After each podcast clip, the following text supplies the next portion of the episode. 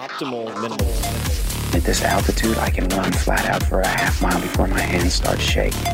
Can I ask you a personal question? Now would seem an appropriate time. What if I did the opposite? I'm a cybernetic organism, living tissue over a metal endoskeleton.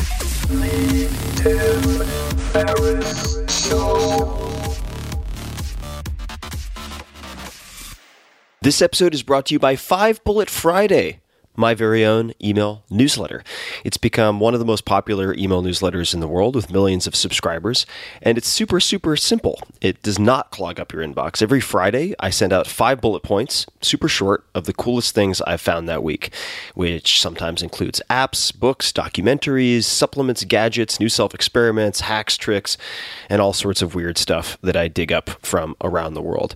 You guys, podcast listeners and book readers, have asked me for something short and action packed for a very long time because after all the podcast the books they can be quite long and that's why i created five bullet friday it's become one of my favorite things I do every week. It's free, it's always going to be free, and you can learn more at tim.blog forward slash Friday. That's tim.blog forward slash Friday. I get asked a lot how I meet guests for the podcast, some of the most amazing people I've ever interacted with. And little known fact, I've met probably 25% of them because they first subscribed to Five Bullet Friday. So you'll be in good company. It's a lot of fun. Five Bullet Friday is only available if you subscribe via email. I do not publish the content on the blog or anywhere else. Also, if I'm doing small in person meetups, offering early access to startups, beta testing, special deals, or anything else that's very limited, I share it first with Five Bullet Friday subscribers. So check it out tim.blog forward slash Friday. If you listen to this podcast, it's very likely that you'd dig it a lot, and you can, of course, easily subscribe anytime. So easy peasy. Again, that's tim.blog forward slash Friday. And thanks for checking it out if the spirit moves you. This episode is brought to you by Athletic Greens. I get asked all the time what I would take if I could only take one supplement. The answer is invariably athletic greens. I view it as all in one nutritional insurance. I recommended it, in fact, in the four hour body. This is more than 10 years ago, and I did not get paid to do so. With approximately 75 vitamins, minerals, and whole food sourced ingredients, you'd be very hard pressed to find a more nutrient dense and comprehensive formula on the market. It has multivitamins, multi mineral greens complex, probiotics and prebiotics for gut health, an immunity formula, digestive enzymes, adaptogens, and much more. I usually take it once or twice a day just to make sure I've covered my bases if I missed anything I'm not aware of. Of course, I focus on nutrient dense meals to begin with. That's the basis.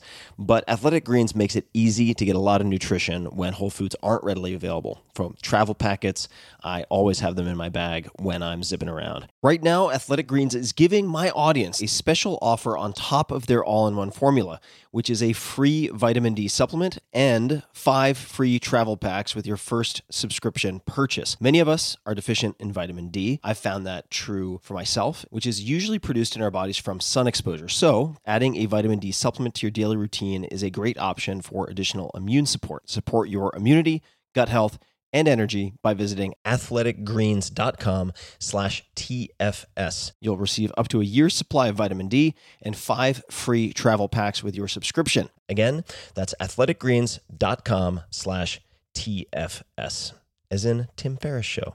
athleticgreens.com slash TFS. Man, that sunset is gorgeous. Grill, patio, sunset. Hard to get better than that. Unless you're browsing Carvana's inventory while you soak it all in. Oh, burger time. So sit back, get comfortable. Carvana's got thousands of cars under $20,000 just waiting for you. I could stay here forever. Carvana, where car buying meets comfort, meets convenience. Download the app or visit Carvana.com today. Hello, ladies and germs. This is Tim Ferriss, yet again running out the door to a flight. But I have such an exciting episode, I can barely contain myself. I might just wee myself on my way across the country. But I digress. Probably TMI. Let me answer just a couple questions. What is this podcast about? You long term listeners might know long term, long time, that it's about dissecting excellence, trying to tease apart what makes world class performers so good at what they do, finding the tools and tactics that you can apply. And this episode features Maria Popova. I'm about to explain who she is, and if you don't know who she is, or if you are intimately familiar with who she is, you are in for a treat. First, I'll answer a question that a lot of people ask me, and that is, What are you reading? Well, what I'm reading right now is two books, comprised of two books. The first is William Goldman, Adventures in the Screen Trade. Goldman is the screenwriter behind such movies as The Princess Bride, one of my favorites of all time, and Butch Cassidy Cassidy's The Sundance Kid. The second book is John Muir, Wilderness Essays. So very different, both very, very good and highly recommended. The Adventures in the Screen Trade is a little outdated with some of the contents because it's related to film and it was written in the 80s, but there are a lot of timeless principles and Goldman is just hilarious. But moving on, the guest, Maria Popova. Oh my goodness, where to start? She would describe herself as a reader writer, interestingness hunter gatherer, and curious mind at large. What does that mean? It'll all make sense in just a few seconds.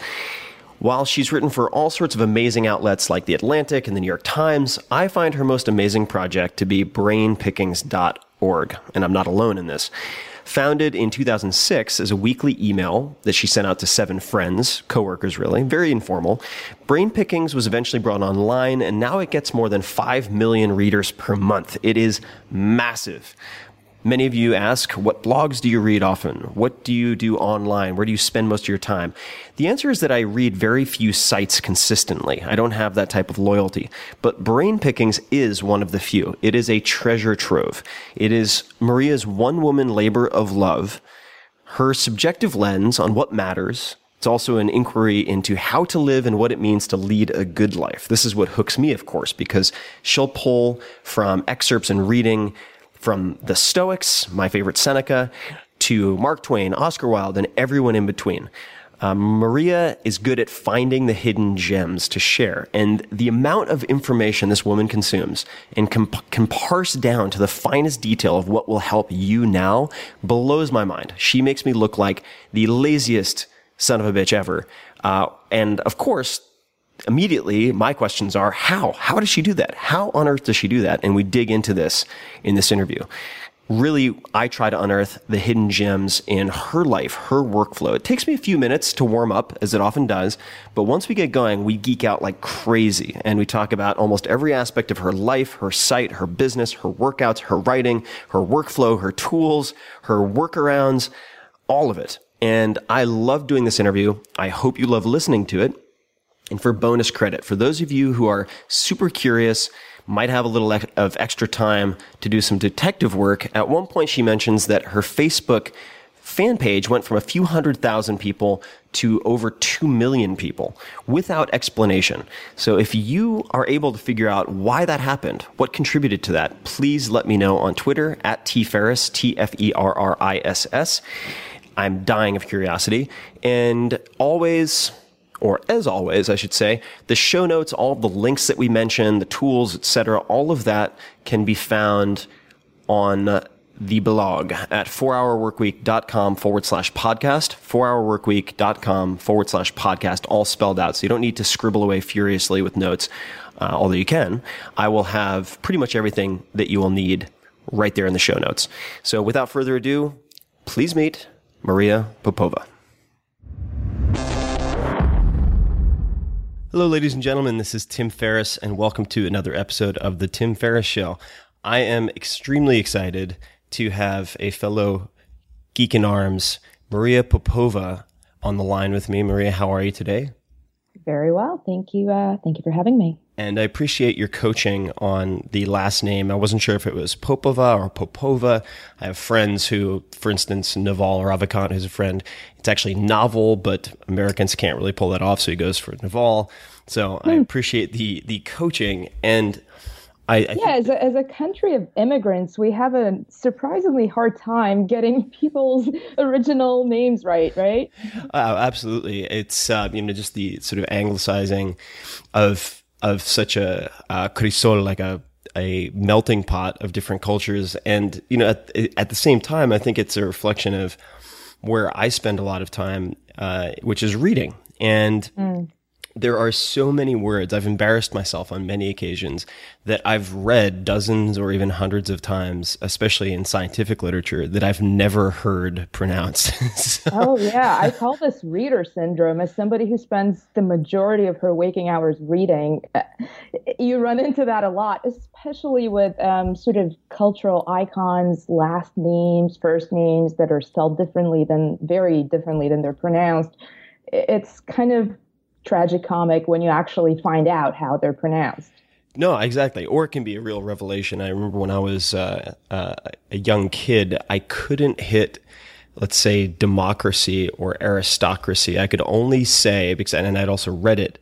Uh, you know, democracy, aristocracy. For whatever reason, I couldn't get the emphasis right. Uh, but coming back to the the reading and someone who spends most of their waking hours reading, mm if if someone asks you, and I'm sure occasionally it happens, you know, what do you do? For those people listening who may not be familiar uh, with you, but we'll start with the cocktail question. When someone asks you, "What do you do?" How do you answer that? Well, I've answered it differently over the years, in part because I think inhabiting our own identity is kind of a perpetual process. But right now, I would say I read and I write in that order. And in between, I do some thinking and I think about how to live a meaningful life, basically. And if someone then were to go online, find your work, end up at brain pickings, and they're like, oh, this is quite interesting. And they kind of looked over their shoulder because they happen to be doing it on their iPhone at the party, and they're like, what is brain pickings? How would you describe, how do you typically describe that? It's just a record of that thinking, my personal, subjective, private thinking that takes place between my reading and takes and, and the writing and takes form in writing. A collection of very interesting things. And sometimes, you know, how I've sort of simply put it to folks. And brain pickings, for those people wondering, is one of the very few sites that I end up on constantly. And uh, when people ask me, what blogs do you read? I, I, I'm embarrassed, in some cases, kind of humiliated to answer that I don't go really to many blogs consistently. Um, and I think part of the reason is so many of them are feel compelled to put out very, very timely, of the moment material that expires within a few hours. Mm. And I mm. don't like the feeling of uh, keeping up with the Joneses when the Joneses are just sort of churning out content. And I remember Kathy Sierra at one t- at one point told me that you should focus on just in time information, not just in case information, uh, and which I thought was very astute and really sort of profound. But there are there are two sites that come to mind that I end up on quite a lot. Brain Pickings is one, uh, and Sam Harris's blog yeah. is, is another. Uh, and I saw your your review of his latest book, Waking Up. Well, not a review. I, not a I review. Don't, I, I, don't review books. I apologize. okay, no, this is no. So this is this an annotated reading, if there, you will. okay, so an annotated reading of, uh, and I, I, definitely want to dig into that annotated reading of Waking Up, which I found really uh, really. Um, impactful for me in a lot of ways. It, it put words to a lot of vague sort of feelings or observations that I had for a very long time. Uh, talking about reviews. So I, I polled a number of my friends and my readers about different questions they would love to ask you. And a, a close friend of mine, Chris Sacca, uh, he, he came back with what percentage of New York Times bestsellers can be attributed to your coverage? And I'd be curious to hear you answer that. And then there's sort of a, a follow up, but you've, you've built this incredible powerhouse of uh, an, an, outlet for your whether it's creative musings or observations, and it has a, a, huge influence on what people read. So, if if you were to sort of think of that, how would you answer that question? Well, first of all, you're very kind to put it that way, as is Chris. But I, I think one big caveat to all of that is that the majority of books that I read and write about are very old out of print, uh, things that are not competing for New York Times bestseller. In fact, I don't even know if I ever really, I mean, perhaps. Um, I don't know if the books that I read have any overlap in the Venn diagram of things with the New York Times bestsellers.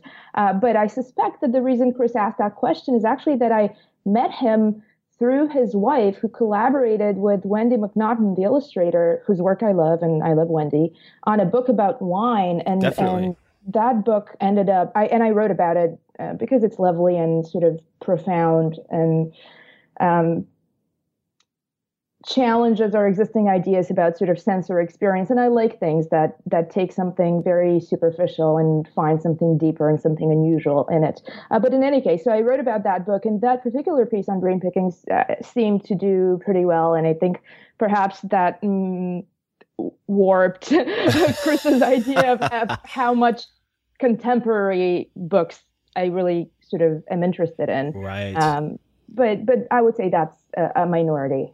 Right. And for those people wondering, it's the essential scratch and sniff guide to becoming a wine expert, Yeah. which was written along with, and the illustrations are, are wonderful. Uh, the Richard Betts is the sommelier who was part of that.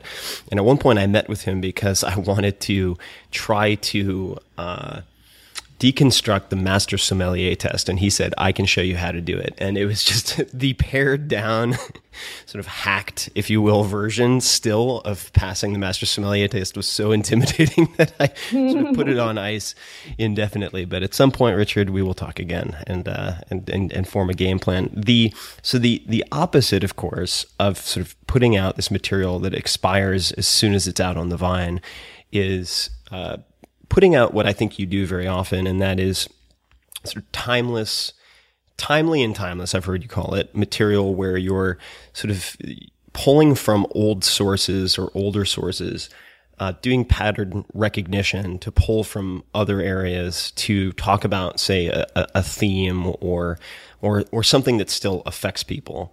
And, uh, I was, I was doing research for this interview and uh, you know we we met briefly in New York at an event, and I've I've been a longtime fan of your work. And so I thought to myself, like, you know, how much how much digging do I really need to do? And good God, you have such an absolute canon of work out there. It is astonishing. I mean, it is really You're very kind. It's just the volume of time, really. It's been, you know, I've been doing this for eight years, coming Yeah. up actually exactly a month from today. It'll be eight years. Oh, really? So it's just the accumulation, you know. and I, so I was, I was, I was, I'm fascinated by routine and schedule, and uh, you know, I'm reading from, of course, not not the always accurate, but generally a good place to start, Wikipedia, and uh, it says that brain pickings takes you know 400 plus hours of work per month, hundreds of pieces of content per day, 12 to 15 books per week that you're reading. Uh, how do you ch- and I, I'm, I know I'm asking a handful of questions that you've been asked before, but uh, sometimes the answers change uh, and evolve. over They always do, and which is why I, I actually don't do interviews very frequently because I find that they sort of mm, tend to kind of cast us as the static thing that just stays there, some sort of reference point, while we're really just a fluid process and we're constantly evolving. But in any case, no, definitely. So, go on. The so- answers do change. so, so the question that you've, I'm sure, been asked many times, but I'll ask again: is how do you choose the books? How do you find slash choose the books that you read? This is a huge problem for me because I my my appetite for reading outstrips the time that I have, and so I end up actually, uh, go, unfortunately, sometimes finding myself. Uh, anxious because of the number of books I've taken on at, at any given point in time. So I'd be curious how you sort of vet the books that you read. Well, I guess it goes back to that question of, well, let me backtrack and just say that I write about a very wide array of disciplines and eras and sensibilities because that's what I think about. So anything from art and science to philosophy, psychology, history, design, poetry, you name it. But the common denominator for me is just this very simple question of does this illuminate some aspect, big or small, of that grand question that I think we all tussle with every day, which is how to live well, how to live a good, meaningful, fulfilling life. Whether that's, you know, Aristotle's views on happiness and government or beautiful art from 12th century Japan or or Sam Harris's new book. Anything. Got it. And the I, I've I've read you citing Kurt Vonnegut uh, before. Uh, Kurt Vonnegut's one of my favorite writers of all time. I know. I heard your uh, semicolon quote. With the, I think it was either the interview you did with Kevin Kelly or with Sam, but I actually have a counterpoint to the semicolon Okay, no, no. question. So, but go on. so I actually, uh, I actually, I, I brought up the semicolon quote partially as a sort of wink, wink, nod, ribbing to a friend of mine uh, named John Romaniello, who has a a tattoo of a semicolon on his, I think it's his forearm. uh, he loves. love type nerds. He loves semicolons. He also has a molecule of testosterone on the other arm. He's he's a fascinating guy. But uh, the the quote that I heard you cite that I uh, I wanted to dig into a bit was you know, Kurt Vonnegut saying, "Write to please just one person." And so my question to you is, when you write, uh, is that still the case? And if so, who are, who are you who is that person that you are writing for? It is very much the case. I still write for an audience of one, and that's myself. It's like I said, it's just a record of my thought process, my way of just trying to navigate my way through the world and understand my place in it, understand how we relate to one another, how different pieces of the world relate to each other, and sort of create a pattern of, of meaning out of seemingly unrelated, meaningless information. And this sort of intersection of or transmutation of information into into wisdom really which is what learning to live is it's about wisdom um, so i and, and it's interesting too because I, when i started brain pickings uh, like i said almost eight years ago it started very much as a private record of my own curiosity and i shared it with seven coworkers that i had at the time just as a little sort of email newsletter thing. Um, and now to think that there are about 7 million people, strangers, reading it every month. That's amazing. It's kind of Congratulations, surreal. by the way. Thank you. But and I'm not sort of number dropping for for scale or anything like that, but just to to try to articulate how surreal it feels to me that I still feel like I'm writing for one person, one very sort of, you know, inward person. But there's also now the awareness that there are people looking on and interpreting and, and just relating to this pretty private act. And it- it's a strange thing to live with, and in no way a, a bad thing. I'm not complaining about it, obviously, but it's just interesting to observe how, how one relates to oneself when being looked on by a few million people, you know? Definitely. And uh, oh, there's so many, so many questions I want to ask you. We might have to do a part two at some point because I know uh, we have some time constraints. But the uh, oh, where to even begin? This is where my, I start fraying at the ends as an interviewer. So the the the the first question would be related to that. There's so much temptation to dumb things down or to go after kind of the tried and true BuzzFeed type headlines. Uh, Do you ever contend with that temptation? And if if so, how do you resist it? And I and this is part of the you know how do you respond to the the expectations of the crowd or the 7 million people looking on. And I I feel this personally sometimes because I have a blog. It has, uh, you know, certainly by no means the number of monthly readers that you have. I'm, you know, I'm somewhere between one and 2 million, uh, uniques a month usually. Uh, Oh, but congratulations. thank you. But even at that, even at that scale, there are times when I, I put out something that I feel is very it very important but on on the dense side and and then it will sometimes it takes off but but sometimes it doesn't and and there's a lot of temptation when for instance i know you use social media quite a bit and we'll, get to that where i look at say the, the retweets or the favorites on something that's kind of dense and then I'm like, oh god, I should just do like the, the seven tricks you can you can actually teach your cat, you know, and get five hundred thousand retweets. Um, is that something that that you're that ever sort of crosses your mind, and do you ever feel that temptation? Well, you know, it's interesting because I think anybody who thinks in public, which is what writing is, which is even what art is. It's some sort of putting a piece of oneself out into the world. Anybody who does that struggles with this really irreconcilable kind of tug of war between wanting to really stay true to one's experience, you know, and being aware that as soon as it's out in the world, there's this notion of the other audience. And, you know, Oscar Wilde, he uh, very memorably said that um, a true artist takes no, no notice whatever of the public and that the public are to him non existent. And it's very easy to say, especially for somebody as Wilde, who was very prolific, very public, almost performative in his public presence. It's very easy to call this out as a kind of hypocrisy and say, well, you can't possibly not care about the audience given you make your living through it and sort of perform to it, right?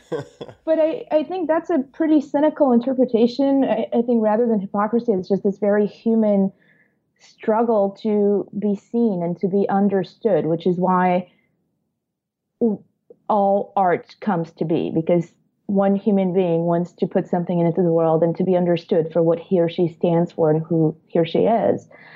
And so, with that lens, I do think it's hard to say, well, you know, I don't care about what happens to it out there, even though I write for myself and think for myself. The awareness of the the other really does change things, but I think perhaps Werner Herzog put it best. I, I just finished reading this kind of 600 page um, interview with him, essentially. It's a conversation that um, a journalist named Paul Cronin had with him over the course of 30 years. And in one passage, um, Herzog says something like, you know, it's always been important for me to um, have my films reach an audience I don't necessarily need to hear what those audience reactions are, just as long as they're out there, that they're touching, that the films are touching people in some way. And I feel very similarly. So, with that in mind, I guess to answer your question rather circuitously, I, I don't feel quote unquote tempted to make listicles or to make anything that I feel compromises my experience of what I stand for. And in part, I think the beauty of the web is that it's a self perfecting organism. But for as long as it's an ad supported medium, the motive will be to perfect the commercial interest. So, perfect the art of the BuzzFeed listicle, the endless slideshow, the infinitely paginated article, and not to perfect the human spirit yeah. of the reader or the writer, which is really what I'm interested in. Yeah, no, it's. Uh, I think it's a, a very virtuous goal. Um, I, um, you know, I, I really admire your site and obviously the newsletter and all these other aspects of it uh, for a lot of reasons. Uh, one of them is, uh, well, I, I feel a very sort of kindred spirit with a lot of the decisions it seems you have made. So, for instance, I mean, not doing the the slideshows to rack up page views for some type of CPM advertising. That stuff drives me insane. So, if it drives me insane, I assume it drives my readers insane. So, I'm not going to do it. Or, like you uh, said, that's so wonderful that you do that because I think so much of the cultural crap that is out there, not just on the internet, just in general, comes from people who fail to understand that they should be making the kind of stuff they want to exist. So if you're a writer, write the things you want to read. If you're an artist, paint the things you want to paint, you want to see painted. And I, I think the commercial aspect is really warping that. And I really, one thing I really admire about your work in all of its permutations, from your books to you know this podcast, the site, everything, is that there's just this sort of sense that you just want this to exist. It doesn't exist for any other reason than you want it to exist. And I think that's wonderful. Thank you. I uh, that means a lot to me. And I, uh, you know, coming back to the the right to please just one person, it's uh, you know, I, I, I I think that it's it's related to that. So in a way, it's you know, put the things out into the world that you would want to consume yourself or experience yourself. Number one. Um, secondly, just for those people who who haven't uh, heard this anecdote when I was writing the Four Hour Work Week. It was my first book. I've, I still to this day find writing very challenging, and I wish I could say it's gotten easier over time, but for whatever reason, it seems not to have. Uh, the in the case of the four hour work week, I you know came out of undergrad at Princeton and uh, many you know many years have passed obviously, but when I wrote the first few chapters, it was really stilted and pompous and kind of Ivy League, you know, where I was trying to use ten dollar words where a ten cent word would suffice and be a lot cleaner. So I threw out the first few chapters that I drafted, and this was a major kind of panic attack moment. I was on deadline, and uh, I remember I was in Argentina at the time uh, and then I went the other way and I said, no, no, no, I have to be loose. I have to be funny. And so I wrote a few chapters that were completely slapstick ridiculous. I mean, they, they sounded like Three Stooges put on paper. And I, so I had to throw out those few chapters. And of course, I'm doubling down on my anxiety at this point and uh, decided at one point that I was just going to have a little bit of yerba mate tea, two glasses of wine, and no more than two glasses of Malbec, and sit down and start to write. What is that? Uh, Malbec is just this wonderful varietal in South America, uh, best known in Argentina, but there's actually some really nice uh, Malbec wines in Chile. Mm. They were, uh, as I understand it, it was viewed almost as a garbage grape in Europe, but it was brought by the Italians to Buenos Aires and has developed this worldwide uh, fame because of its cultivation in Argentina. So there's there's a lot of sort of there's a lot of metaphor there that I also like, but drank two glasses of wine, sat down, and literally opened up an an email client and started typing the four hour work week as if I were writing it to two of my closest friends. Uh, one was uh, an investment banker trapped in his own job and he felt like he couldn't leave because his lifestyle was swelling to meet his income. Mm. And then the other was an entrepreneur sort of trapped in a company of his own making. And so these two very specific guys in mind, I started to write with just enough alcohol to, to sort of take the edge off. And that's how, uh, you know, I was writing in that case to please just two people. Uh, but that's, mm. that's the only way I could make it work. Uh, the, uh, your schedule. So I've I, have i have read of your schedule, uh, but I'd I'd love to hear the the current iteration of that. It it seems like you you've had a fairly you have a fairly regimented schedule, which would make sense if you were putting the number of, of hours into reading and writing that you do. So what is what does your current day look like? Well, I'll answer this with a caveat. The one thing I have struggled with or tried to solve for myself in the last few years, couple of years maybe, is this sort of really delicate balance between productivity and presence, and especially in a culture that seems to measure our worth or our merit or our value through our efficiency and our earnings and our ability to perform certain tasks as opposed to just the fulfillment we feel in our own lives and, and the, the presence that we take in, in the day to day. And that's something that's become more and more apparent to me. So I'm a little bit reluctant to discuss routine as some sort of holy grail of creative process because it's just really it's a crutch. I mean, routines and rituals help us not feel like this overwhelming messiness of just day to day life would consume us. It, it's a control mechanism, but that's not all there is. And if anything, it should be in the service of something greater, which is being present with one's own life. So, with that in mind, my day is very predictable. Um, I get up in the morning, I meditate for between 15 to 25 minutes before I do anything else. What time do you wake up typically? Exactly eight hours after I've gone to bed. So it varies. Okay. Um, I'm a huge proponent of sleep. I think um, I when I write because what or when I, I guess try to think, what I do is essentially make associations between seemingly unrelated ideas and concepts and in order for that to happen, you know, those associative chains need to be firing. And when I am sleep deprived, I feel like I don't have full access to my own brain, um, which is certainly, I'm not unique in that in any way. There's research showing that our reflexes are severely hindered by lack of sleep. We're almost as drunk if if we sleep less than half the amount of time we normally need to function. And I think ours is a culture where we where we um, wear our ability to get by on very little sleep as a kind of badge honor badge of honor that bespeaks work ethic or toughness or whatever it is. But really, it's a total profound failure of priorities and, and of self respect. And I try to sort of enact that in my own life by being very disciplined about my sleep, at least as disciplined as about as I am about my work, because the latter is a product of the capacities, you know, cultivated by the former. Um, so in any case, so I get up eight hours after I um, have gone to bed. I meditate. Um, I go to the gym where I do most of my um, longer form reading. Uh, I get back home, I have breakfast, and I start writing. I usually write between two and three articles a day, and one of them tends to be longer. And when I write, I need uninterrupted time. So I try to get the longer one done earlier on in the day when I feel much more alert. Um, so I don't look at email or any anything really external to the the material I'm um, dealing with, which does require quite a bit of research usually. So it's not like I can cut myself off from the internet or from other books, but uh, I don't have people disruptions, I guess. So anything social.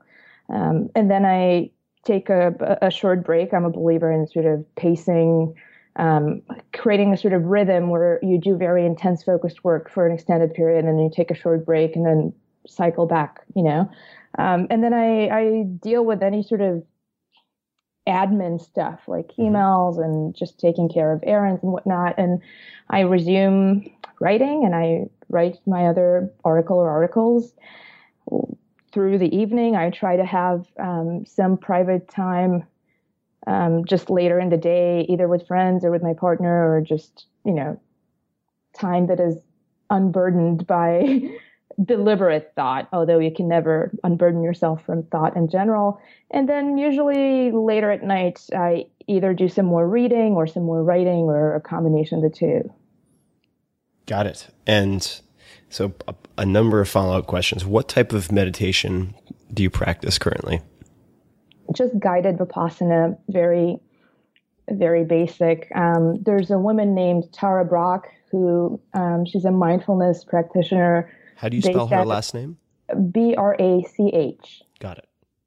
Um, she's based out of DC and she um, was trained as a cognitive psychologist, then did decades of Buddhist training and, and lived in an ashram. And now she teaches mindfulness, but with a very secular lens. So um, she records her classes and she has a podcast, which is how I um, came to know her and every week she does a one hour lecture on sort of the philosophies and cognitive behavioral you know wisdom of the ages and then she does a guided meditation um, so I, I use her meditations and she has changed my life perhaps more profoundly than anybody in my life so i wow. highly highly recommend her um, tara Brach. Brach, yes and all her her podcast is free. Um, she has two books out too. Um, she's really wonderful, very awesome. generous person. I will have to check that out. And uh, so you're listening. Then you have earbuds in uh, when you're or you're listen you're listening to audio while you meditate. Yes, and it's interestingly. I mean, she, she puts one out every week, but I've been using the exact same one from the summer of 2010. It's just one that I like and feel familiar with, and it sort of helps me get into the rhythm. So every day I listen to the exact same. summer 2010. How does that start? How would people recognize it? How does the audio? I think the off? title is. It sounds cheesy, but it is not cheesy. I think it's called Smile Meditation. Uh, and I'm sure she has repeated it in various forms through the years in other recordings. It just happens to be the one that I you know have on and mm-hmm. on my broken 3G iPhone without any internet or cell service which I just use as an iPod and that's on it. awesome. That's a great answer. Um, God, I love, I love digging into the specifics. So when you go to the gym then uh, to work out, are you still using an elliptical for that or are, yes. are you you are. Yes, okay. I do sprints, high intensity intervals on the elliptical. And are for, you for cardio? And I do a lot of um, weights and body weight stuff too. You do, all right. But mm-hmm. when you're reading, is that on the elliptical? Yes. And what type of uh, device, if any, are you using for that reading? Well, I prefer electronic, so I mm-hmm. use the Kindle app on the iPad or a- any PDF viewer because I read a lot of archival stuff. But the challenge, of course, is that because I read so many older books that are out of print, let alone having digital versions, that's not always possible in case it's rarely possible unless I'm writing about something fairly new. And so in that case, I just go there with my big tome and my sticky notes and pens and Sharpies and various annotation analog devices, and I just do that. Cool. All right. So that that leads perfectly into the next question, which is, what does your note taking system look like, um, and how do you take notes? So, for instance, uh, you're really good at using um, excerpts or quotations, pull quotes. And I found myself asking as I was reading this, like, how how are you gathering all of this so that you can use it later? Um, so, what does your note taking system look like when you, in the case of digital and in the case of hard copy? Hmm. So with digital, um, it's very simple. I just highlight passages and I write myself little notes underneath each um, that are that have acronyms that I use frequently for certain topics or shorthand that I have developed for myself. Uh, but reading is really, or understanding really, which is what reading should be a conduit to, is a form of pattern recognition. So when you read a whole book, you kind of walk away with certain takeaways that are thematically linked and they don't usually occur, you know, sequentially. So it's not like you walk away with one insight from the first chapter, one insight from the second chapter. It's just sort of this pattern of the writer's thoughts that that that permeate the entire narrative of the book. And so especially as you if you read as a writer, so somebody who not only needs to walk away with that, but ideally wants to record what those patterns and themes are, that sort of reading is very different. And so what I end up doing with analog books in particular, and it's I've sort of hacked some systems of doing it electronically, but they're imperfect, is at, on the very last page of each, each book, which is blank usually, uh, right before the end cover, I create a, a, an alternate index. So I basically list out as I'm reading the topics and ideas that that seem to be important and recurring in that volume and then next to each of them, I start listing out the page numbers where they occur. And on those pages, I've obviously highlighted the respective passage and I have a little sort of sticky tab on the side so I can find it. Uh, but it's basically uh, an index based not on keywords, which is what a standard book index is based on, but based on key ideas. And I use that then to sort of synthesize what those ideas are once I'm ready to write about the book. Okay, I have to geek out on this because I'm so excited now. Uh, so, as it, as it, turns out, with analog books, I do exactly, literally exactly the same thing. Uh, I usually start hmm. with the in front inside cover, but I create my own index, and of course, they don't have to be in order, so you can sort of list yeah. them in any, in my particular case, in any any order. Um, I also will have sort of uh, two a couple of, of lines dedicated to ph and ph just refers to phrasing. So if i find a turn of phrase or wording that i find really oh i do that too. Oh really? But okay. i call it bl for beautiful language. Oh that's so cool. Okay. So there's that and then i have um uh, you know like q or q if I, if they're quotes. So for instance many books will have uh, quotes attributed to other people or just header quotes uh, in some cases. And so I'll have, uh, you know, quotes. I'll just write that out and then colon, and then I'll, I'll list all the page numbers for that particular sort of category that I'm collecting in the case of quotes. Mm. so for when you're gathering this, you mentioned acronyms and uh, shorthand. So besides beautiful language, what are some of the other acronyms that you use? Oh, they wouldn't make sense. They're just very private. It's like too long to get into what they stand for. They're is just the, completely there, my own system. Is there one other example that you just just if you could um, indulge me? One that is, I guess, not so much about the contents of that passage as as about its purpose is LJ, which is I have a little sort of labor of love side project called Literary Jukebox, right? Sure, Pair, I've, I've seen it. It's yeah, it's it's awesome. Oh, Thank you. But yeah, so I, I do these pairings of passages from literature with a thematically matched song. And so sometimes when, as I'm reading a book, I would come across a passage that I think would be great for that. And maybe a song comes to mind. And so I would put LJ next to it. But I want to go back to what you said about the external quotes I guess, the author quoting another work. Mm-hmm. I think those are actually really important. And that goes back to your question about how I find what to read. And Mm-hmm. I mark those types of things. So uh, for the for the annotations that are specific to that particular book, all of my sticky tab notes are on the side of the of the pages.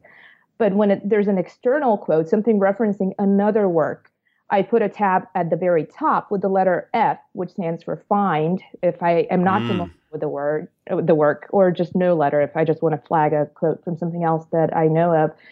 And I think that's actually very important because the the the phenomenon itself, not my annotations of it, because literature is really, and I say this all the time, it is the original internet. So all of those references and citations and allusions, even they're essentially hyperlinks that that author placed to another work. Um, and that way, if you follow those, you go into this magnificent rabbit hole where you start out with something that you're already enjoying and liking, but follow these tangential references to other works that perhaps you would not have come across that way. Uh, I mean, directly. And, and in a way, it's a way to push oneself out of the filter bubble in a very incremental way. And I've often found amazing older books that were, you know, five or six hyperlink references removed from something I was reading, which led me to something else, which led me to something else, which led me to this great other thing. Um, so I think that's that's kind of a, a beautiful practice. Yeah, it's uh, the the serendipity of it is uh, so beautiful when it works out. And I'll I'll I'll uh, give a confession. This is really embarrassing, but uh, you know, since no one's listening, uh, I came across Seneca. So Seneca the Younger, who's had uh, probably more impact on my life than any other writer. Uh, originally, because there, I, I, I was perusing a, a number of anthologies on minimalism and simplicity, and Seneca kept on popping up. Quote Seneca, quote Seneca, and mm-hmm. because it was always one word, like Madonna. or, and this is going to be really embarrassing, or like Sitting Bull. I assumed that Seneca was a Native American elder of some type for probably a good. So lovely, actually. I, I assumed he was a Native American elder for a, probably a good year or two before I realized he was a Roman. And I was like, man, Ferriss, you got to do your homework, pal. Like, you got to dig in. And then at that point is when I really sort of jumped off the cliff into all, uh, a lot of his writings, which I've, I still to this day revisit on an almost I, mo- I monthly just uh, revisited um, his um, The Shortness of Life, oh, so good. So which good. is perhaps the best manifesto. And I had hate this modern word, um, sort of buzzword, but I use it intentionally. So the best manifesto for our current struggle with this very notion of you know productivity versus presence and how much are we really mistaking the doing for the being you know? And and and it's amazing that somebody wrote this millennia ago before there was internet before there was the things we call distractions today. And and yet he writes about the exact same things just in a different form yeah the exact same things. And the way that, uh, if I'm trying to use Seneca as a gateway drug into philosophy, I, I, I won't use the P word, first of all, with most people, because philosophy smacks of, I think it calls to mind for a lot of people the sort of haughty, pompous uh, college student in. Um, uh, Good Will Hunting in the bar scene, who's like rec- reciting, you know, Shakespeare without giving uh, any type of, of See, I completely disagree. No, I no, actually, well- I, I agree with the notion that, that those are its connotations today, and people have a resistance. But I think that's all the more reason to use it heavily and to use it intelligently and to reclaim it and to get people to understand that philosophy, whatever form it takes, is the only way to figure out how to live. Yeah, Everything else yeah. that we take away from anything is a set of philosophies, essentially. I agree. No, I totally agree. So, but I usually, if I'm going to lead people there, I try to to to uh, Lure them. lure them in with with Seneca because I think he's he's very easy to read compared to a lot of say at least the Stoics, uh, or, or or that's actually not even fair compared to a lot of philosophers who who have been translated from Greek. uh, uh, most of his writing, I believe, was translated from Latin, which tends to be just an easier jump from English. So um, it's very easy to read. And I, what I tell people is, you know, start off with some of his letters, and you'll find that you could just as easily replace these Roman names like Lucilius and and, and uh, so on with like Bob and Jane, or you know, pick your contemporary name if uh, of choice, and it, they're all as relevant now as they were then. Just a quick thanks to one of our sponsors, and we'll be right back to the show. This episode is brought to you by Five Bullet Friday. It's become one of the most popular email newsletters in the world with millions of subscribers. Every Friday, I send out five bullet points of the coolest things I've found that week. It's free, it's always going to be free, and you can learn more at tim.blog forward slash Friday. All in person meetups, offering early access to startups, beta testing, special deals, or anything else, I share it first with Five Bullet Friday subscribers. So check it out tim.blog forward slash Friday. Again, that's tim.blog forward slash Friday. And thanks for checking it out. So I, I, am going to come back to the sort of performance versus presence, which I think of oftentimes as the sort of achievement versus appreciation uh, mm-hmm. split or balance, um, or maybe neither. But before we get there, I, I want to put a put a bow on the note taking with your electronic note taking. So you're using the Kindle app, you're taking highlights. Mm-hmm. Where do you go from there? Are there any other what is what does the sort of workflow look like from there? And are there any any uh, particular types of software or apps or anything like that that you use often? I mean, honestly, I feel like that problem has not been solved at all in any kind of practical way. So the way that I do it is basically a bunch of hacks using existing technologies, but I don't think or perhaps I'm just unaware, but I don't think there's anybody designing tools today for people who do serious heavy reading. There just isn't anything that I know. And so what I do is I highlight in the in the Kindle app on the iPad, um, and then um, Amazon has this function that you can basically see your Kindle notes and highlights on the desktop um, on, your computer. I go to those, I copy them from that page and I paste them into an Evernote file um, to sort of just have all of all of my notes on a specific book in one place.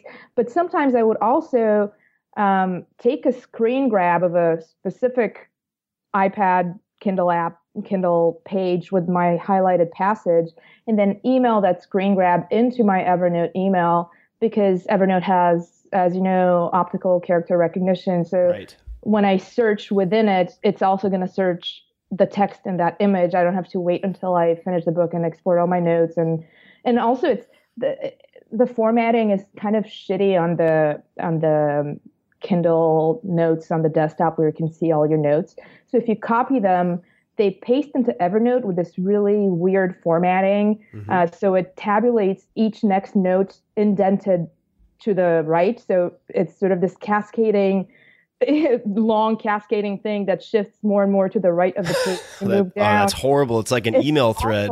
It's like an email thread, except there's no actual hierarchy. These are all, you know, and so if you want to go fix it, you have to do it manually within Evernote. And, you know, I, I read, you know, on, on the Werner Herzog book, for example, which is 600 pages, I have thousands of notes. So imagine thousands of tabulations oh, until the last one is so narrow and long that, that it's just like unreadable. So hence my point about just there is no viable solution that I know.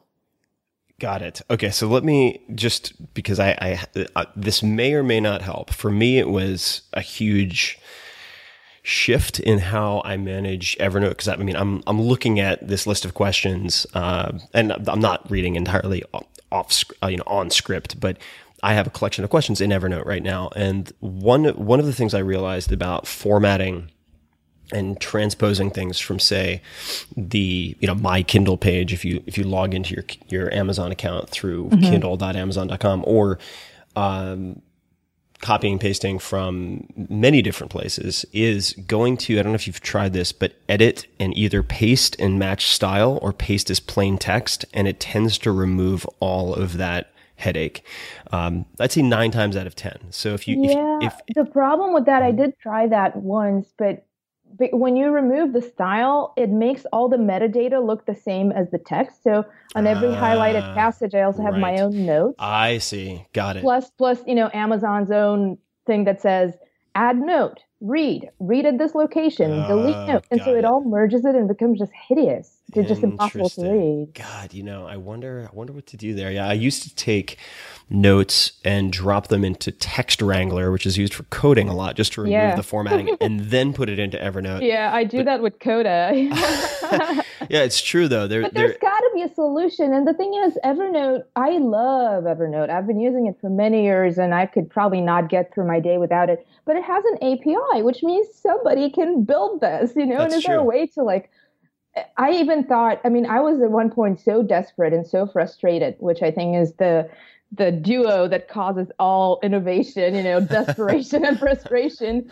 Um, I, I thought maybe I should just save up some money and offer uh, like a scholarship or like a grant for a hackathon for somebody to solve this for me, you Yeah. know? that's a great And I'm idea. still not, I mean, I, I'm still sort of contemplating that. Hmm. Okay, well, we- we'll talk about that separately. I think that's something that we we could absolutely explore. And for all of you programmers, coders out there, please take a look. This is actually not as rare an issue as you might expect. One question for you on the Kindle highlights, uh, because I've run into this. You mentioned the Werner Herzog book and having you know thousands of of highlights. I've ru- have you run into instances where you'll you'll read an entire book, you're super impressed uh, or not, but you regardless you have hundreds of highlights and you go to look at those highlights and you're restricted to only seeing oh, yeah. It first says like 200 highlights, 81 available or something like that. Right. So how often does that happen to you? Because that's happened to me where I've taken so much time to meticulously highlight stuff and then I'm only able to see 25% and it's so infuriating and I think it's a limitation that is determined by the publisher. Yes, it is. And so I'll tell you why it hasn't happened to me much. It happens to me occasionally, but that's a DRM thing, uh, digital for listeners who don't like acronyms, digital rights management uh, thing that has that is fairly new. So that is the case Ah. with more recently published books. Right. But if you read, you know, the digitized version of, say, you know, Alan Watts that was published originally 40 years ago, there's no such problem unless the publisher now is like reclaiming rights and doing a whole new thing. But because I read so much less Mm-hmm. out of sort of newly published material, I don't run into it often. But you know, there is a way to very laboriously, you know, deal with it, which is you can still open that passage in your Kindle app on desktop, so Kindle for Mac for me, and it will let you highlight and copy those passages paste them into your Evernote in between the missing parts. But it's obviously completely done- not conducive. I have done that, and it's so horrible because Yeah. you, you also get the like excerpted from da da da like three lines Mm-hmm, for everyone. So just publishers, if you're listening to this, you are making it harder for people like Maria who have seven million uniques per month to share your stuff. so please up your threshold. Uh, do you have uh, anybody helping you with brain pickings, or is it just you? Um, the actual reading and writing, obviously, is just me. Uh, But as of about 10 months ago, I have an assistant, Lisa, who's absolutely wonderful, and she just helps me with admin stuff that has to do with my travel or email or scheduling things that I feel is weighing me down so much. I operate so much out of a sense of guilt for sort of letting people down or and as you know, I'm sure when you get to a point where the demands are just incomparable with what you can even look at, then you kind of need to have help in order not to either go insane or, or live with a constant guilt over not addressing things. So, And was there a particular oh, and I also have uh, a copy editor, this wonderful older lady I hired to do my proofreading. Um, she's great. I am. That's all I can say. I think proofreading is really, really important, and I'm constantly embarrassed if I have a typo, which you know, as you know, as a writer, you cannot proof your own work. It just your brain just does not see the errors that were made in the first place, uh, or the majority of them. and so, and people are kind of merciless. They think somehow that a typo makes you lazy or I don't even know. There's no kind of compassion for the humanity that produces something as human as a typo, right? Right. Despite how mechanical the term itself seems, which is sort of ironic. But in any case, so yes, I have my assistant for admin and my copy editor for just proofing. And what what platform is is uh, Brain Pickings uh, on at the moment? What is it? What's the the technology behind it? Is it I I know that uh, I've heard you mention WordPress before. Is it on? Is it still on WordPress? Uh, it is on WordPress. I was going to make a joke on how about how the technology is called Corpus Callosum, but uh, the actual technology is Right. uh, WordPress. yeah. that was a very, very Sam Harris uh, friendly joke. Um, the uh, the so when you're working with say uh, your copy editor, uh, do you give your copy editor admin access to WordPress and she'll go in, proofread it, and then schedule or publish? What's the process? No, it's it's a very again super sort of hacked together process, which is every night I email her the articles from the preview page on WordPress. I just copy that and paste it into a body email, and I send it to her, and then she sends me the corrections via email. Got it. I mean, like I said, she's not very, I would say, tech savvy. I mean, I'm sure she's a wonderful learner, so I'm sure she would totally learn how to do it if I gave her admin access. But between that and the fact that I write in HTML, so I really don't like the WYSIWYG. I I hate it actually. I think it's just easier to do it via email because then she can like highlight the word, and sometimes she would make suggestions that are more stylistic, and I. I would like to have the final say in those because very often I want to keep it the way that I have it because Sure. that's just my voice. Um, so it, I find email works just fine. Got it. Okay, no, I'm I'm always fascinated because I I will use well when I was when I was hosting WordPress elsewhere, I'm also on WordPress. I would use the share a draft plugin to share drafts with people. Uh, I'm I'm now on WordPress VIP, which has a it has a sharing function where people can leave feedback in a sidebar that runs alongside the article itself, which is pretty cool. Oh, that's cool. I should I should look into that. I think that's what I have too. The WordPress VIP, the WordPress hosted Yeah. WordPress. Yeah, so I don't even know what the that function is. So I, I'm kind of I mean, for somebody who writes on the web, I'm I don't really yeah, I sometimes only learn about things through friends. Well, I think yeah, that's that's how I learned about a lot of this stuff. And the the other option that I've used quite a lot is and as much as I hate Word and I really do, I love the track changes feature and I just find it more user friendly for a lot of folks than having them use something that's cloud based like uh, Google Docs just because I operate so much offline to try to get anything done. and uh, See, uh, yeah, I mean that's what a lot of people suggest, and what Kai, my proofreader, actually asked originally. But I do not own Microsoft products on principle, and I just I'm not gonna just don't deal with it. Got it. Okay, no, that makes sense. And your assistant, what was what was the the the sort of defining moment, the straw that broke the camel's back when you were like, you know what? Like, what was the day where you're just like, fucking enough of this? Like, I need to get somebody stat. I mean, what? When did you actually make the decision? It wasn't so much that I made the decision as the decision was very um, strongly, lovingly, but strongly sort of pushed on me by my partner, who one day said, "You you are using so much time on things that are just so menial, and you should not." And because I was really stressing to a point of just driving myself crazy, and I think a lot of it has to do with the fact that I'm uh, always have been very independent. I, you know, moved away from my parents' house when I was 18, paid my way through school, lived always by myself, and I just had this Emerson like, you know, sense of self-sufficiency and self-reliance that to a point of pathology where it was to my own detriment. And the notion of outsourcing felt to me on some level um, almost like an admission of weakness. Sure, yeah. it's, it's ridiculous. I think that's that true for a lot of people, though. Yeah. I know. And and it's the strange thing, the disorienting thing is that I think we intellectually know that's not the case. that it's actually a lot of strength to be able to delegate and to sort of divvy up control according to a hierarchy of priorities. But on some sort of psycho-emotional level, it is just death to to consider that you cannot do something on your own anymore. And of course, I mean, it's interesting in terms of how brain pickings evolved, which has always been very organic. So the the sort of you know eight year thing that has happened, it went from being a little newsletter that contained five links, no text, like five links to five things that I found very interesting.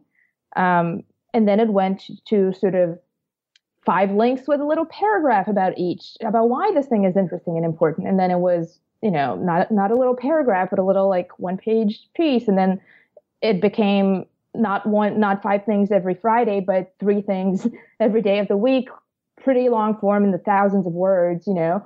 And I foolishly and naively thought that I could just have the same sort of operational framework despite the enormous swelling of, of just the volume of the writing. And that's unreasonable. It's completely unreasonable. Um, so at one point last fall, as the sort of seventh birthday of Brain Pickings was approaching, my partner was just like, please, like, consider. and uh, yeah, How do you, I, I, Oh, I'm sorry. I didn't mean to cut you off. I was just, I'm always curious to ask, how did you, how did you find this, the assistant that you ended up with? Uh, well, she's wonderful. She's a professional sort of personal assistant that's had this type of job for about 20 years. Mm-hmm. Uh, she's just a wonderfully warm and, and just generous person, but also has such doggedness about things and just work ethic. It's unbelievable. And you always have the sense that she's looking out for your best interest and in the most magnanimous kind of way towards you, but also the most warmly non no bullshit way outwardly towards the world demanding things from you. And having this buffer, it's really, really great. Yeah. And did uh, was she? How did you track her down? How did the two of you get connected? Uh, just a recommendation. She's been working for um, somebody who's a very trusted, dear person um, for a long time. So now she works for both of us. And did that person reach out to you? Did you reach out to her? I'm always curious about the, the specifics because the way that I found one of my first assistants, and we worked together for many years, was anytime I had a really fantastic interaction with someone's assistant, I would say, Hey, I know this is off topic, but you've been awesome to deal with. Do you have, you know, twin brother, twin sister, somebody who does what you do? As well as you do it that you could recommend to me because I need some help. And I just did that over and over again. And eventually one of them said, well, actually I work for multiple clients, so we could talk about it. And that's how we ended up working together. Uh, but what, what was the, Oh, the introduction was made by the person. So we, uh, I, I, I had met her, I, Lisa, my assistant, I'd met her just socially many times before. And so eventually when the time came for me to consider, um, like she just like we set up a meeting, we talked, and she was really into it, and she'd been reading brain pickings, and uh, um, I asked, made sure it wouldn't be too much on her plate because she's also, I mean, she's superwoman. Lisa's superwoman. She is the mother of two kids, one of whom um, is now her first year in high school, and the other one his first year in college. So she has that on her plate too, and. Uh, uh, but she's very, like I said, very dogged, very sort of dedicated. And she was like, I can do it and uh, I'd like to do it. And I was like, great, let's roll. Onward. So with uh, with your assistant, if you were to do an 80-20 analysis of to the eight the you know the 20% of tasks that take up 80% of her time what what are the types what would those look like what is the vast majority of her time spent on so Hmm. A lot of it is, I guess, coordinating travel and things. But I'm I'm trying to really. I mean, I have this new-ish commitment to really not do any speaking at commercial conferences anymore, but to speak to students because I think it's important and. Um, what it takes out of me, which is a lot, speaking takes out a lot of me because I'm a writer and I also don't really recycle talks. Um, I like to write something original and when it's a commercial conference, it just doesn't add up for me what I get out of it because I usually donate my commissions due to the local public library and whatnot. But with students, it is worth my time if I dissuade even one journalism student from going into buzzworthy land, you know, after graduation. um, that's worth it to me. And so even though I've scaled back on the speaking, speaking, I now am getting like all these college requests. And so that takes so much time, especially coordinating because a lot of them are organized by sort of student volunteers and they're kind of still learning what it means to, you know, schedules and deadlines and advance notice. And so Lisa is sort of wrangling that. And another big part, and I should also mention that the evolution of what I've been able to delegate has been has sort of organically happened. Originally, I just really didn't know what to give her. I felt like I had to do all of it because I didn't know how to explain it to her to do. And but it's she's a great learner, and I'm learning to delegate more. But another thing, because my site runs on donations, I want to I, I, sort of make an effort to send handwritten thank you cards to just at this point randomly picked donors every month um, and so i have her sort of export those names and emails for me and just give me like just prepare envelopes and all those types of things so that I could not spend too much time on the actual admin of the mailing mm-hmm. and do you operate? Do you communicate exclusively via email, or do you use uh, soft other types of software? Oh, email, email and text. Email and text. Uh, so no project management software at this point. No sort of Basecamp or Asana or anything like that. No, I don't. I, that would make Which me feel fine. like I'm some sort of commercial organization. You know, I'm, I still have so much resistance to the fact that I even have to deal with these things. Uh, right. No, back to the Oscar Wilde hypocrisy about audience or the humanity, I guess, of the tension. uh, what um, a couple of a couple of quick ones. So the first is when you when you lift, do you tend to have the same workout? What do, what is your what does your weightlifting look like? It's changed a lot in the last year and a half. I've prioritized body weight stuff heavily, no pun intended. Mm-hmm. That was actually total inadvertent. This how language, how we think in language. That's so funny. Uh, but uh, I, I, prioritize body weight stuff, and so I do pull ups, push ups, and that sort of thing. Um, it also depends on where I do my workout. My gym has my building has a sort of gym, like a you know one of those residential gyms, uh, but I also have a membership at a larger, um, probably I think the best gym in New York I love it. Uh, but I'm only there a few days a week, so it just depends on where I do it and what I do. And if if you had to pick one, besides the elliptical, if you had to pick one body weight exercise to hold you over, let's say you're traveling for a few months, you can only pick one body weight exercise. What would it be? Well, it would be pull up, but you can't always find a place to do it. Mm-hmm. Uh, so I just do usually elevated push ups. So my feet on a bench or bed or some like a step or something and just push ups. Cool. A great uh, little hack for pulling motions while traveling is putting your feet on a chair and going underneath a table to do basically inverted mm-hmm. bent, rows. Uh, you know what's actually very helpful for traveling is uh, plyometrics. Plyometrics and uh, TRX is actually quite handy. There's a, mm-hmm. a system. I, I, for some reason, it just not my thing. Can't get into it. Yeah. Yeah. I, it doesn't. The thing is, here's the thing.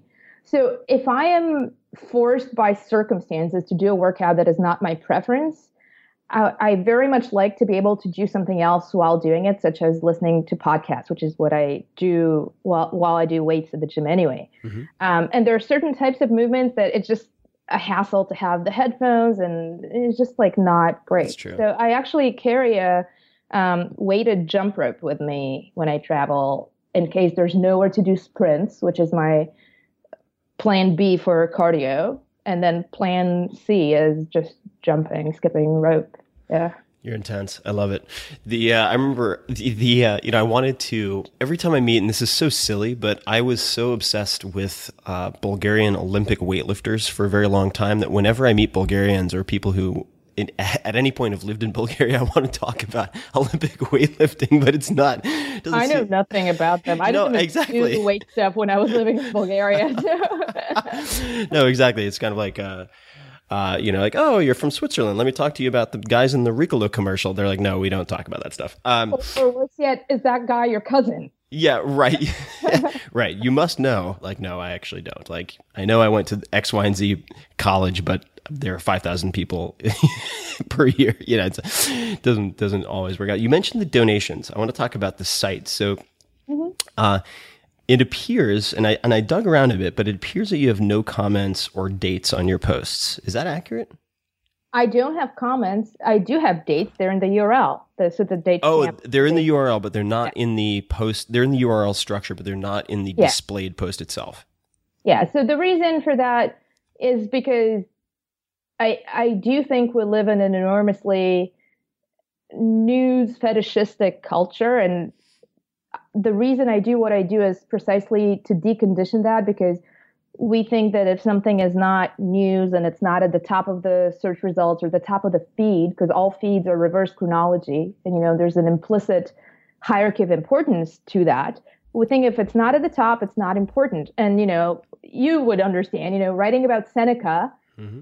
it really doesn't matter what the date stamp on it is. But I think Definitely. because culture conditions us so much, people when they see a date stamp, they sort of think, oh, this was like two years old. Oh, and it's really, you know, 2,000 years old. uh, but because a lot of academics actually use brain pickings to reference. So uh, I constantly get things. This is another thing that Lisa deals with, like requests from textbooks for citations or, you know, whatnot. And those people actually need the dates. So I've made it so that if you actually look, it's kind of easy to, to see, or I can just tell them if, when they write and ask me what the date is, look in the URL. But it's just not one of those immediate things that slaps you over the head like a newspaper front page, you know? Definitely. I, I actually have done the same thing for um, quite a few years. And if you if you go to any permalinks, if you go if you get linked to any of my posts directly on the blog, the date is there uh, in the URL, but also uh, at the very bottom of the post after the related links. So for the same reason, because there's so much bias against older material, and I think some of my older stuff is. I mean, it depends on the person, obviously, in the context, but uh, it's it's an easy way to have a high sort of abandonment rate is to to timestamp the comments. Did you ever have comments, or have you never had comments? I did originally, and then I was like, you know what? I kind of feel like Herzog does. I don't really care to hear. I mean, I do write for me. I'm I'm very gladdened by people who are in any way moved or touched. Uh, but the comments I was getting, I, I was I've been fortunate enough not to really get any, you know, trolling or anything like that. But they were kind of vacant, or people trying to plug their own thing, or spam, and it was taking more of my time than it was worth. And so instead, I've made my contact information very easily accessible. So if someone has something of substance and urgency to say, which is I think the two things that compel people to reach out, uh, they'll do it via email behind their own name and not anonymously. And then, I mean, I do get a lot of a lot of emails from readers, um, and those are valuable, you know. But I don't really care for comments. Now, the flip side of that is that now that I have the Facebook page, having uh, something mysterious happened with the Brain Pickings Facebook page last fall, where it just started growing so fast. I have no idea why. You know, I was going to ask you about that because if you if you look at say that your Twitter follower growth versus your Facebook growth, the Facebook just kind of took off. Yeah, it was in about October of last year, and it went from 250,000 to now, I think, I don't know, I Two think it's point like something million. close to three maybe. So more than tenfold in less than a year. I have no idea why. I've done nothing differently. I'm very, I don't really enjoy Facebook. I do it reluctantly because I know I get a lot of emails from readers um, elsewhere in the world who actually use Facebook as their primary thing. And they're such sweet notes, you know, people who just are stimulated and inspired and moved in a way that perhaps they wouldn't be if they hadn't read that piece about some random thing that I read and wrote about. And I think it would be selfish of me to just sort of disable Facebook because I hate it. But the, the point of it is that you can't, you have comments on there. And Lisa, my assistant, actually, that's something I delegated her a few months ago, uh, just to completely deal with them. I can't, I can't deal with them. I can't, and, and not for any other reason that I have complete allergy to people pronouncing their so-called opinions without having actually digested or even engaged with the thing. So people would comment on the basis of like a thumbnail image or the title, make really outrageously inaccurate comments, clearly not having read the piece. And this kind of snap reaction thing that I think social media to a large extent perpetuate, I, I can't deal with it. it just it, it's like a psychic drain. Like I can't even explain. It just I, I can't. So anyway. so so that would explain that would answer one of my questions, which is in your header picture on uh, Facebook. You have this should be a cardinal rule of the internet, end of being human. If you don't have the patience to read something, don't have the hubris to comment on it. I was gonna, yeah, I was, I was gonna, like, I don't care if it Yeah. sounds like bitchy or anything. The point, I mean, you know, it's interesting because I think a lot about criticism and the notion of criticism and and why it's so hard for anybody. And I, I don't think that people have a hard time with criticism because another person disagrees with or dislikes what they're saying. They really have a hard time when they feel misunderstood, like the other person does not understand who they are or what they stand for in the world. And 99% of the time, and you actually touch on this in your conversation with Sam Harris, where you say that his ideas are not as controversial as people think when they don't actually understand what they are. right. But the, the, the, the main source of anguish is not being seen for who you are, not being understood. And this kind of reactive culture where people comment without taking the care to understand what you're expressing, who you are, and what you stand for, Uh, it is so toxic. It is so toxic to readers, to writers, to us as a culture. And I just don't know how to get around it other than just having instructed Lisa to be just merciless about banning people and deleting comments that are just not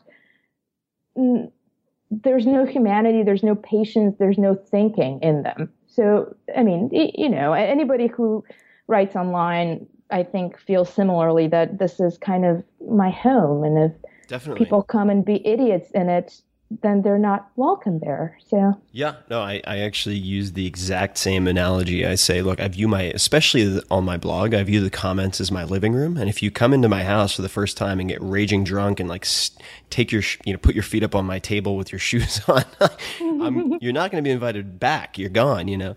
Um, so is, is your assistant's job as it relates to Facebook then primarily culling the herd and just removing the, the idiots or uh, does she have what are what are other instructions, if any? Are there things that she passes to you? Are there things that she responds to? No, I don't. I don't really care what people say. Again, to the point that if people have something of substance and urgency, they will reach out, and I'm then very happy to hear from actual humans and engage in a human dialogue, which I do.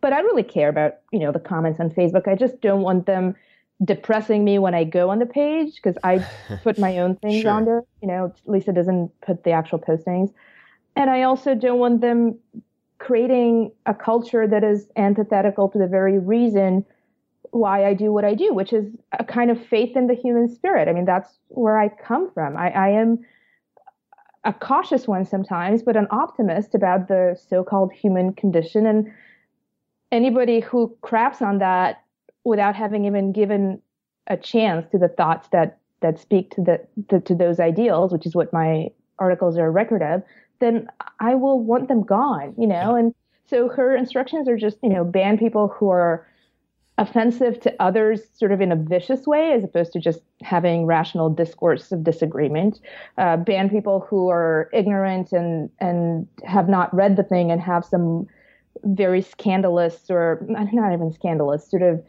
Sensationalist. contrarian Yeah. sensationalist take on it clearly not understanding the nuance because i mean a culture of news is i say often a culture without nuance and um yeah so that that's Got basically it. C- help me stay sane when i look at them that's her that's her task just not make me lose my mind over just exasperation when people's impatience no, and I, you know, I really respect that because uh, another reason that I read uh, brain pickings as opposed to other sites, and I feel comfortable going there, is that I feel it is sort of a stronghold of positivity and optimism uh, in in a lot of respects. So kudos. Thank uh, The email. Uh, Actually, before we get to email, I've read that you schedule your Twitter and Facebook, which would make sense because you're prolific. Uh, if if that if that's still the case, what do you use to schedule that social media? I use Buffer for um, uh, Twitter, and I use just my hands for Facebook. yeah. um, but again, I mean, this goes back to the same inner struggle of I do want to be reading and writing for myself. So why do I have the compulsion to put so much of it out there?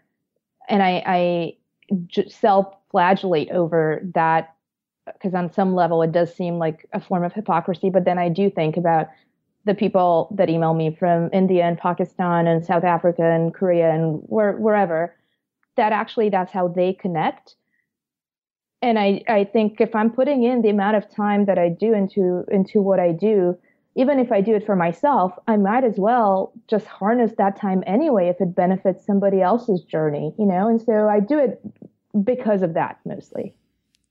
Definitely, and I, I think that while it's fine to write for yourself, if you if you keep the value of what you write to yourself when it could benefit a lot of other people, then I think that's actually it could be viewed as a selfish act, right? So the I think I think that there's particularly when you're curating in the way that you do and you're saving people thousands of hours of searching by distilling a lot of these concepts. Uh, Well, I would argue that the benefit, the value is not even, I mean, what I do is kind of the antithesis of search. It's a discovery of things that ideally one would not have come across within the usual parameters of one's filter bubble, right? So sort of a lot of the people that that I hear from, for example, you know, just this week to, to use the Seneca example, actually, just this week, um, I heard from this guy who was an IT person, uh, trained as a physicist, ended up doing IT, and said the Seneca, the shortness of life piece, really, really put everything in perspective. I've never really read philosophy, never been interested in it, never looked for it, but it just cut in the middle of what I'm struggling with right now in my own life, you know, and it's kind of, it gives you pause to hear that from people. Definitely, agreed. Uh, on uh, on email, the uh, if you go to your contact page, you recommend emailcharter.org, and I'm very curious to hear if people actually follow the email charter. It- like, what per, would you, in terms of the the email that you receive? Um, do people actually pay attention to that and follow yeah, follow the rules? yeah, rules? they do, and I'm so grateful. And I mean, but the majority of them do. You know, uh, some people who reach out with the intention of self-promoting. There, there's usually, you know, laziness to people who self-promote for the sake thereof. You know, so they don't they don't usually um, follow. But people who actually care to have a conversation and to engage are very um, courteous and very sort of mindful of what I've asked, except for publicists who are never. Yeah, right. Well, I mean, uh, I suppose uh, if they're flying on autopilot and just blasting out a template, dear blog, dear blogger. Oh yeah, I love those. The dear blogger, yeah. yeah, it's- or you know what I get very often, which I think is actually hilarious. Uh, people who don't even bother to read the name of the site, so they address me, dear Brian.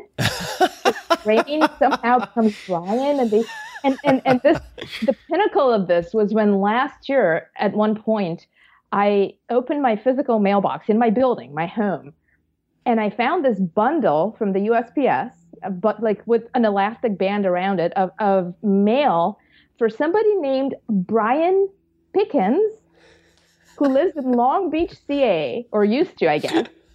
And somehow that stuff got forwarded to me because I guess the guy either moved and the USPS like somehow looked things up. And I don't even know. It was such a, a sort of mystery and, and metaphor for what I deal with online. I was like, well, if USPS, how can you ask a publicist not to? so I used to have a company ages ago called Brain Quicken, and uh, I had a, I got a telemarketing call one evening. I remember, and uh, this guy goes, "Hi, uh, sorry if you're if I'm interrupting. Is this Brian?" And I go, "Excuse me," and he goes, "Brian, Brian Chicken," and I'm like, "Brian Chicken." Brian Chicken. Uh, I was like, uh, no, and take me off your list. Goodbye. Uh, the um, oh god. So on the on the uh, on the email and pitching side of things, or just on the pitching side of things, how on earth do you deal with uh, not just cold inquiries, but how do you deal with writer friends or acquaintances who are writers that you don't want to be rude to, who want you to read their books? How do you polite decline that stuff? And maybe maybe you don't get a lot of it. I get a ton of it, and the fact of the matter is, like, not everyone is is able to put the time or effort into writing a good book. So inevitably, if I get ten books from f- decent or good friends, some of them are going to be terrible. Uh, and I don't have the time necessarily or the inclination to read them all. How do you deal with that type of situation?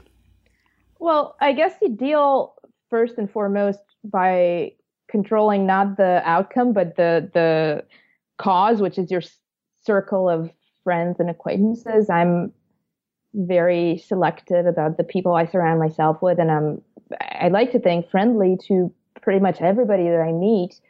But my circle of actual friends is really close and really tight, and people who are just, you know, when the sky crumbles, they're going to be there, and we're there for each other. And so, with that in mind, I think there is a certain boundary that you have to put up beforehand to to, to I guess manage social expectations in a way.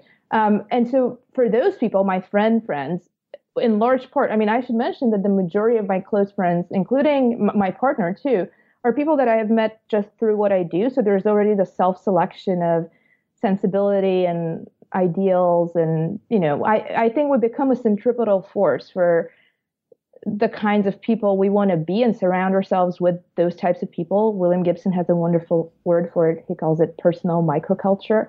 Uh, and even when you said early on the kinship of spirit, I think that's so important.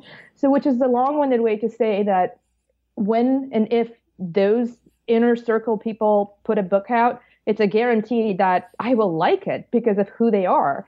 And so then I'm more than happy to support it. I mean, the the book that we started with, the Scratch and Sniff Guide to Wine, Wendy, the illustrator, is precisely that type of person, somebody who I met through what each of us does, and she's now one of my closest human beings, you know. And so, of course, I'm going to support her work, but not because I'm being um, nepotistic about it, but because that's the pre-requirement that I am moved by her work and respect it and, and love it, and that's how we became friends. But outside of that inner circle, I don't. I think acquaintances know that there's no such expectation. And when I do get such requests, it's a matter of, well, did the person do their homework in knowing what I actually think and write about? Because very often, I'm sure you get that too. You get pitched things that are just so outside of what you do, in which case I don't even feel compelled to respond because if they didn't put in the time to understand what I'm interested in, why should I put in the time to explain to them why this is not a fit? Yeah, that's a great way to put it. I need to embrace that more. I, I think that's an area where I carry a lot of guilt. Uh, guilt yeah, you know yeah. but guilt it's interesting because guilt is kind of the flip side of prestige and they're both horrible reasons to do things so often we would agree as humans not just you and me just anybody would agree to do things because they sound prestigious in some, in some way you know mm-hmm. and and equally avoid things because of the guilt thing or do things because of the guilt thing but sort of this whole buddhist thing about aversion of you know avoidance and aversion and making decisions based out of either fear which is what guilt is. It's the fear of disappointing somebody and then feeling disappointed in yourself or out of um, sort of grasping for you know approval or acclaim which is what doing things for prestige is. I think either of those are really bad reasons to do things and yet they they motivate us a lot or or at least they sort of lurk in the back of the mind constantly and it, it is a real practice to try to decondition that Definitely. No, I like I like I like what you said about uh, why put in the effort to explain why it's not a fit if they haven't done the homework to determine if it is a fit. I think that's a great way to put it. Um, I want to ask, uh, and I, I know we don't have too much time left, so hopefully sometime, someday, we can do a, a follow up part two. I think that'd be a blast. I, will br- I'll bring some Malbec if you actually drink wine, so I can I can introduce you to it firsthand. But the the donations, I'm very fascinated by uh, the the ad free donation approach. And uh, just to just to to keep it simple, if you had to choose, um, say, twenty percent of the options you're currently offering, which would you choose and why? In other words, you have What do you who- mean by the option? no, no. So I'll, I'll explain, or two or three. So you, so people can make one-time offer. They can make a, a one-time single contribution. Uh, they can. Uh, let me simplify that question. Or they can become a member and donate, you know, seven, three, ten, or twenty-five dollars a month. Um, what I'm trying to ask, without being improprietous or uh, making you feel uncomfortable, is what is working best? Uh, when you're asking people for donations, you know, assuming that it's working, uh, if if someone were to offer one or two options instead of four options per month, or the the single contribution versus the membership, or the membership versus the single contribution, what would your advice be to people? Well, I will preface this with the caveat that I use PayPal for donations and I can't for the life of me figure out how to actually like look at the data and get any sort of real reason. All of it is so antiquated, their export tools and such, and I'm not that interested. I would siphon, you know, days into looking into it. So I can tell you sort of my intuitive interpretation of it. Yeah, great. Um, and by the way, the only reason these options are as they are also is also the reason why I don't have an ad supported site, which is I just asked myself, what would I like to read as a reader? Well, I would like an ad free site. And how would I like to support that? Well, I'd like to have a few options, you know, just because I don't want to, you know, be sort of confined to something. And so I just just pulled it out of the hat basically with these tiers and I've just left them on since I put them on. They seem to work, you know, whatever. And um, originally, my sense was that the one-time donations accounted for much more, but I'd never actually analyzed it because I think I, I see the alerts that come from PayPal, and sometimes people would send really large one-time donations, like things hmm. that are totally humbling and enormously generous. And I think those kind of you you kind of weigh them somehow as more um, than the cumulative sum of the smaller donations. So I thought the one timers were much more. But then, and I'm pretty sure that must have been the case earlier on. right. Uh, but, and I've had the recurring ones, I've had the one time donations for as long as I can remember, for as long as I basically needed to start making money for the site. Because, by the way, running the site cost me several times my rent, like all the costs associated with it. It's like crazy. So at one point, I got to a point where I had to make money. I said, I don't want to do ads. I don't believe in that. I'll have just donations. And I didn't even think of recurring ones at the time. That was years ago. And then um, my friend Max Linsky, who runs longform.org, we were having tea and he said, Well, why didn't you like push the recurring ones more? Because it's working really great for us. And at that point, I had the option, but it was buried somewhere on my like donation about page or something. And so I was like, okay. So I put it in the sidebar. And that was, I want to say, maybe 2011. Um, and it started accruing slowly. And so this past year, when I did my taxes, I very reluctantly went to deal with all the PayPal tools to get the data out, basically.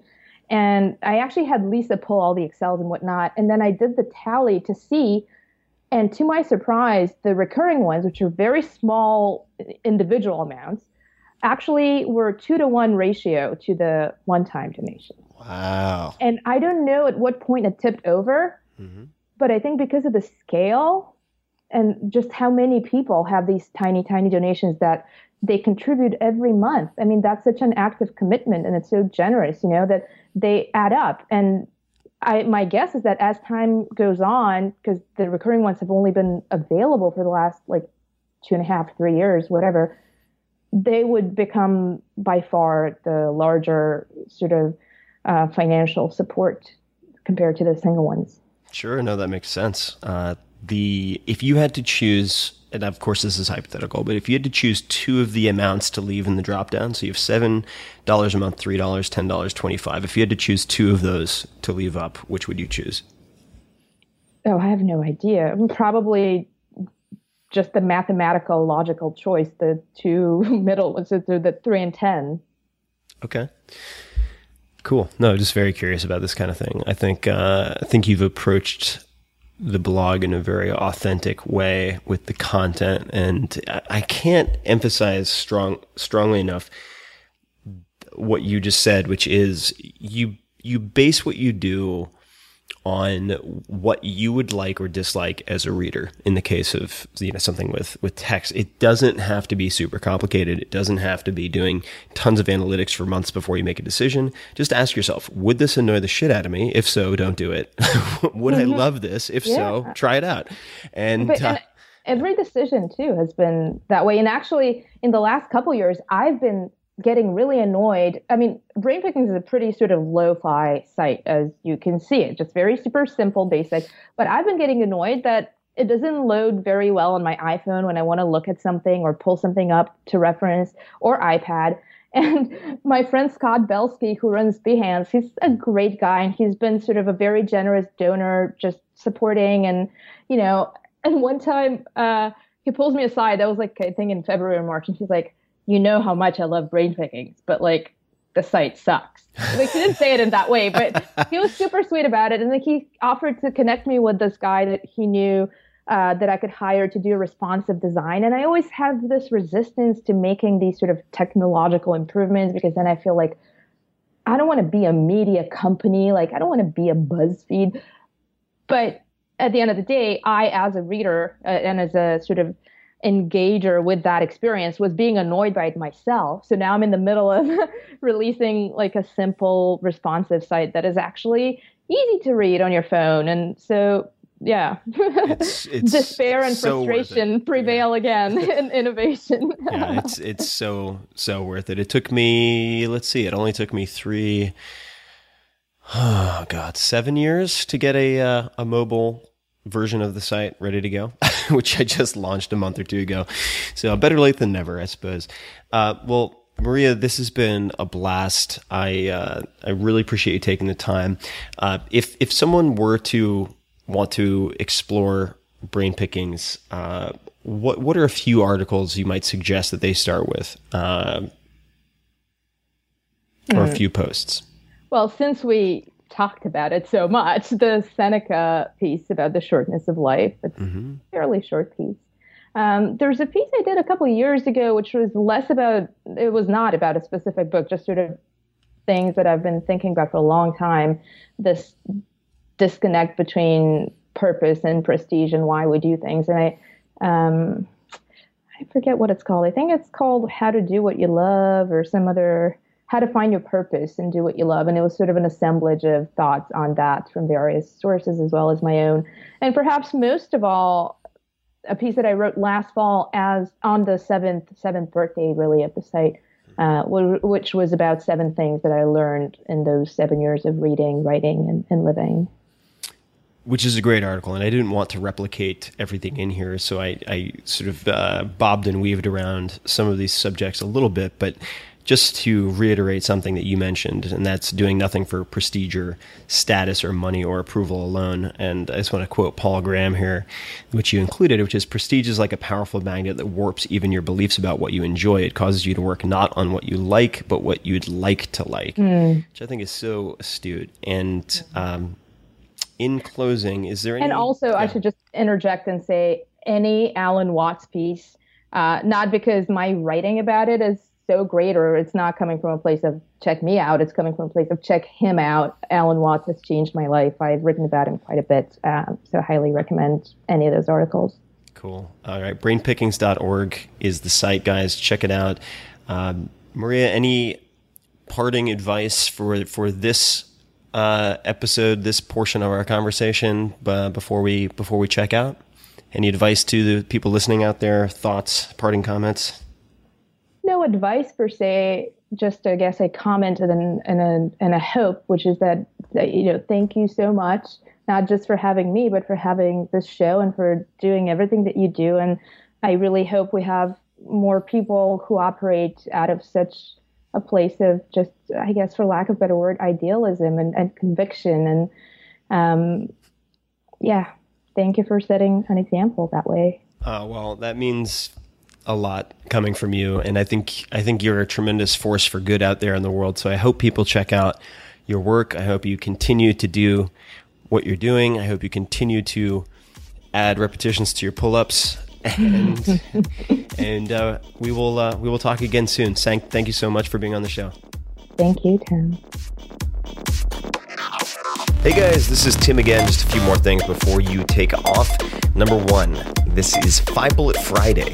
Do you want to get a short email from me? Would you enjoy getting a short email from me every Friday that provides a little morsel of fun before the weekend? And Five Bullet Friday is a very short email where I share the coolest things I've found or that I've been pondering over the week. That could include favorite new albums that I've discovered, it could include gizmos and gadgets and all sorts of weird shit that I've somehow dug up in the uh, the world of the esoteric as I do. It could include favorite articles that I've read and that I've shared with my close friends, for instance.